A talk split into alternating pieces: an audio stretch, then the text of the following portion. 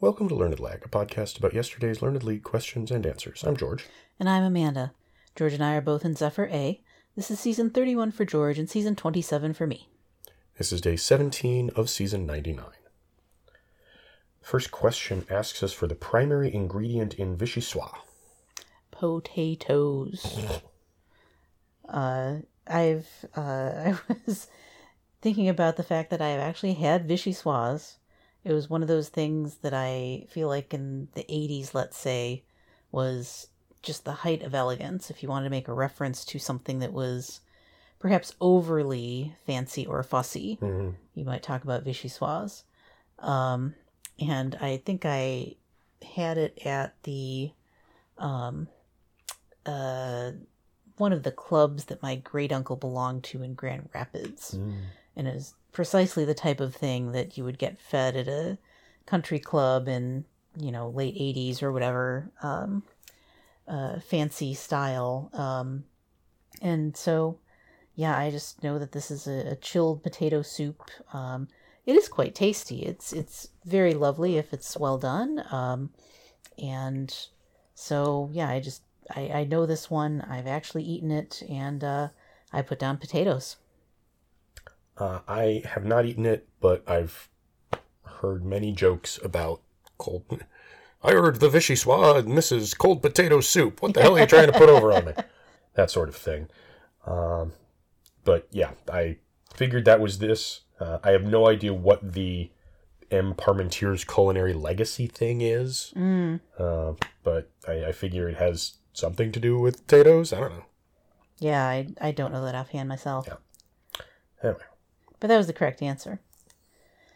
Question two asks us to name a uh, calculating device invented in the early 17th century, um, or excuse me, uh, name the device that uh, the 17th century event- invention called Napier's bones and another device kind of supplanted or improved upon. Uh, so you read me a thing about Napier's bones like two days ago. Oh my gosh. Um, I will say, however, that it did not really specifically say that they replaced this thing. Mm, Uh, what it said was Napier, whose first name I've forgotten, Joshua. I don't know. Uh, Napier invented the logarithm, Okay. um, or codified it at least. And Napier's bones was a way to calculate using logarithms. mm-hmm. Um, and I believe the device invented later in that century was the slide rule, Okay. or predecessor, uh, the Pascaline. I think maybe a, a Oh. predecessor of it, Sure. uh, of what we now think of as the slide rule. Um, but all I knew was okay. Well, this was some kind of counting sticks. Uh, So did that? Im- you know, what's another mathematical device that's you know five thousand years old? And I figure, well, it's probably the abacus. Uh, I admit I don't think of the abacus as being an Egyptian or Babylonian thing. I think of it as being more East Asian. Mm-hmm. Um, but for lack of anything else, and I, you know, I actually thought about, well, is it counting sticks? Is that a thing? I feel like that might be a thing. I don't, I don't remember, but I just, I, I kept coming back to this is probably the abacus. Yeah, this one is just such a face palm for me because I totally remember that article too, but I got the the kind of conclusion of it switched around. I remembered about Napier's bones and logarithms and somehow converted that to it being something that supplanted the slide rule because I kind of like you, I Hmm. I still hadn't set down in my memory that the abacus isn't necessarily from East Asia, Mhm. though it's used there a great deal. Uh, and the article re- referred to that as well, as I recall. Um, but I put down slide rule because I just I somehow inverted that in the task of conveying uh, that very article directly to you. It Yep. just kind of went uh, in your ear and out my other, I think. um, and so I put down slide rule. Darn it, It was abacus. it sure was. Question three asks us who was China's paramount leader from 1978 to 1989. Well, uh, luckily, this is one that I have uh, reread about recently because of, you know, different uh, there, to some extent, like uh, the uh, current leader of China, the, uh, Xi is um, kind of hanging on to leadership and pushing out people who represented some of the old guard and who, um, you know, might be considered uh, disagreeing with him, I suppose. Um, and so I've I've read a little bit about the different transitions of power in China not that long ago, like within the last couple of months. Um, plus, which, if we're talking about uh, the period of basically the 80s, I can, uh, you know, one of the superpowers that kids like us might have had back then is if you imagine a question being asked in an NPR voice, then you'll probably trigger the memory of who is the person in the 80s that you would hear about on the radio as your parents were listening to it in uh, the kitchen or whatever as you know dinner prep was going on. Um, and so that's a very long way of saying i knew this was deng xiaoping. Um, but i had had a couple of i had a recent reminder plus um, you know the fact that this is world history of the 80s which i did kind of absorb over time from my parents you know news listening habits at the time. So that's what i put down. Uh, I thought of Deng Xiaoping as I was going through Chinese leaders in my head, and I thought, no, I feel like he was after. He, he was later. Uh, I thought maybe he was between Jiang Zemin and uh, Xi Jinping, uh, the current guy who, as you say, has been in there for like 15 years now, more than a decade. yeah, a good while like rather longer than most of his predecessors. Uh, as you see here, this one, you know, served for 11 years. Um, so I'm just, you ever have one of those mornings where you're just running, we didn't start the fire through your head, hoping to have it trigger something? Uh, finally, it did, uh, specifically Zhou Enlai oh uh, who, uh, as, as it turns out, well, that's that's what I finally said because I said, yeah, Chinese leader. I feel like post Mao, sure you know, uh, seventy eight to eighty nine. Yeah, okay, that that might fit. Sure, we'll go with that. okay it was deng xiaoping though Yeah, Zhou Enlai was before even uh, Mao's designated successor. oh So I I I don't know uh, I don't know when Mao like departed the scene uh, for that matter. I but uh, Zhou Enlai was like a dozen years before uh, or in power from like the late 60s until 76 or thereabouts. when I believe he died. So, yeah, I completely boned that one. Oh well. We will move right along to the one that I boned, uh, which is uh, asking us to give. Question four is asking us to give the name of uh, music albums uh, that are shared by Morgan Wallen and Michael Jackson, and a comedy album by Bill Hicks. Okay, so I figured the best way to do this is go through Michael Jackson albums. You got Off the Wall, you got Thriller, you got Bad, you got Dangerous, and I feel like there was another one, but that I couldn't think of and still can't. Um, it may have been posthumous even, but like those were the like the big four. Okay. Um, so then I had to turn it around and think, okay, uh, what would a couple of total douchebags name their albums? and while I loved Bill Hicks, and I believe he was a massive influence on comedy, uh, and I am sorry that he died so early, he was a douchebag. He was a douchebag who was pointed the correct way. He was the James Carville of 80s comedy, um, in that it was better to have him facing the enemy than not. But Sure. huge douchebag, and Morgan Wallen, utter douchebag. So, which of those four things are they going to call their album? It's going to be either bad or dangerous, and it's going to be dangerous because Bill Hicks was never going to name an- his own album bad. so I said dangerous. Yeah, this one I uh that is the one title of Michael Jackson albums that I don't really have committed to memory. The one that I did remember that came I think after that was History, which I thought is that a plausible album for either of these guys too? sure, that sounds right. And I, kind of like you said, I felt like Bad is one that they wouldn't, um, you know, just straight up call either of them call their albums. Mhm. Um, that just that, you know, the the ironic use of Bad that Michael Jackson applied to his album was kind of out of vogue, you know, I, as far as I recall, by the time that Bill Hicks or Morgan Wallen were putting out theirs, Mhm. like it, it would have been kind of um, uh, cringy, as the kids would probably say today, to call their albums that at this point. So um, I thought History, though, that sounds, yeah, sure, why not? That sounds like a perfectly good name for either of these. Um, it's relatively generic, but it seemed like it uh, could certainly apply. So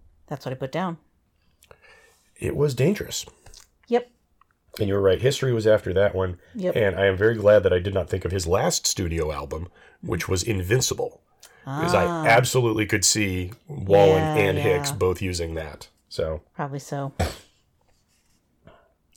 Question five asks us for a title character featured in blockbuster films, 10 in all, uh, throughout the 21st century. Right. Um, and it noted that there were releases in 2021 and 2023. So, kind of thinking back to the movies that I've seen, and I, I figured I must at least know about these. So, um, it didn't take me very long to think about, well, it's a title character. Probably superhero movies is a good bet. Like, what else has 10 installments but like Fast and the Furious, which doesn't have title characters uh, other than as allegories, I guess. um, and so uh, Spider Man came to mind after that, just because I thought, you know, I've seen the Spider Verse movies came out this year, and one came out a couple years prior, and um, so I thought, yeah, that sounds about right. They keep rebooting this property, Hmm. uh, no matter how many uh, iterations it has in how many, you know, in within you know a little over two decades. So um, yeah, I put down Spider Man. I was tempted to spell it Spider Man because that's always fun without the hyphen. Um, but I did put the hyphen because just, you know, just to be persnickety about it, I guess. Uh, I rejected superhero movies because I couldn't think of a superhero that had 10 movies. Ah. Um, so I had to think, okay, what's a franchise that's had 10 movies and a title character? And, you know, well, it's not James Bond. Jason, it's not Freddy Krueger. Those are all much earlier. Uh, and I think only Jason has gotten to 10 on those. All right. Um, so, but then I thought, you know what just came out, I think, is the 10th Saw movie. oh. And technically, the title character would be Jigsaw. Okay. even though hasn't I don't I don't think that particular character per se has appeared in all of the movies. He was supposed to have died after like the third or fourth one, and then Ah. there's like another one and time jumps and stuff like that. Okay. Uh, but for lack of anything else, I said Jigsaw. It was, in fact, Spider Man. Yeah, yeah, Yeah. because I compl- the part of it was I I couldn't remember a movie that had come out this year other Ah. than the new Saw movie. um, that was part of you know that big a franchise. I was like, well, it's not Top Gun, it's not Mission Impossible, um, but yeah, and I completely forgot about the animated ones. Oh, yeah. And it's And- weirdly like it's not quite a franchise in the sense that they're like different. Yeah. They're, they're not part of a, a singular Right. unbroken series. They're they're explicitly different universes, Yeah. uh, especially with the most recent live action one, Mm-hmm. where uh, the previous actors come in as Spider's Man from different universes. so yeah, oh well. Yeah, the, it occurs to me, it did cross my mind to consider whether this was Batman, Mm. actually. And I, just because, like, you went and saw uh, some an animated Batman thing with, with our daughter, Yeah, yeah, just over the weekend. weekend, yeah, and- that's true. um, and there have been, like, the Lego Batman. Yeah, that's a good point. Yeah, I didn't even think of like different medium. I, I'm suspecting that might get a few people. Mm. I don't know if that'll be most common wrong answer, but uh, but it, it occurs to me that was But they've been making those movies since the '80s. yes, that is true. Ditto It's Superman. going along so, much, yeah. eh, go we'll see. much longer.